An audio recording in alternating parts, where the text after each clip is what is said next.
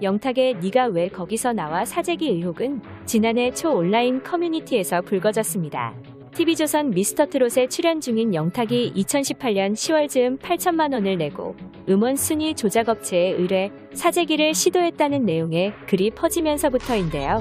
당시 영탁 소속사는 사실무근이라고 음원 사재기 의혹을 딱 잡았댔지만 이번 경찰 수사로 영탁의 소속사 밀락으로 대표 이모 씨가 검찰로 넘겨졌습니다. 경찰은 영탁의 음원 사재기 의뢰 내용이 담긴 녹음 파일 등을 확보한 것으로 전해졌는데요. 녹음 파일에는 영탁의 소속사 대표 이 씨로부터 매니지먼트 권한 위임을 받은 B 씨가 투자자에게 영탁의 음원에 대해 사재기를 의뢰했다고 고백한 내용이 담겨 있었습니다. 또한 보도에 따르면 네가 왜 거기서 나와 음원 순위와 영탁의 대중적 인지도를 높이고 음원 수익을 거두고자 스트리밍 조작이 가능한 마케팅 업자로 소개받은 A씨에게 3천만 원을 건네며 음원 사재기를 의뢰했지만 음원 순위가 예상했던 만큼 오르지 못하자 A씨에게 환불을 요구해 1,500만 원을 돌려받았으며 2019년 10월경 A씨에게 부당이익금 반환 소송까지 제기했으나 소장 각하 명령을 받은 것으로 알려졌는데요. 경찰은 2020년 2월부터 가요계 음원 사재기에 관련한 언론 보도를 접하고 내사하던 중 녹음 파일과 해당 내용이 담긴 고발장이 같은 해 7월경 접수되자 본격적으로 수사를 진행해왔습니다.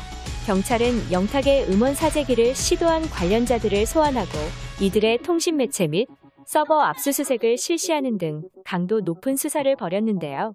이 과정에서 마케팅 업자 A씨는 영탁의 음원 스트리밍 조작을 시도했지만 순위권 안에 드는 것에는 실패했다며 혐의를 모두 인정한 것으로 전해졌습니다. 마케팅 업자가 인정을 해버린 상황에서 영탁의 소속사 대표도 입장을 전했습니다. 이 대표는 불미스러운 사건으로 우려와 걱정을 끼쳐드려 진심으로 죄송하다.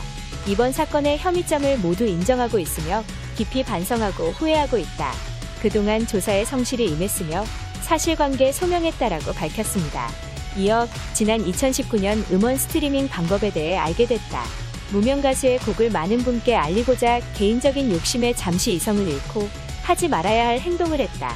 이번 건은 제가 독단적으로 진행했다.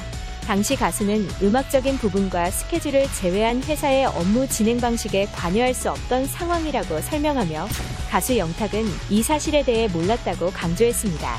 끝으로 밀락으로 대표는 오랜 무명 생활 끝에 오디션에서 자신의 능력만으로 주목받게 된 아티스트에게 누를 끼쳐 미안한 마음이다라고 전했죠.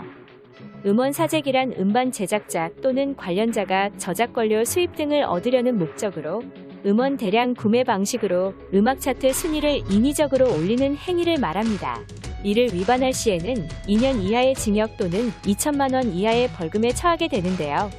음원 사재기 의혹은 지난 2012년부터 꾸준히 등장하고 있습니다. 하지만 모두 의혹에서 그쳤고 모든 기획사들은 사실 무근으로 일관 오히려 의혹을 제기한 쪽을 고소하는 등 강력한 대응을 해왔는데요. 하지만 이번 건은 대한민국 최초로 인정한 사례로 보여지며 이번 일로 더 많은 사재기가 잡혔으면 하는 바입니다.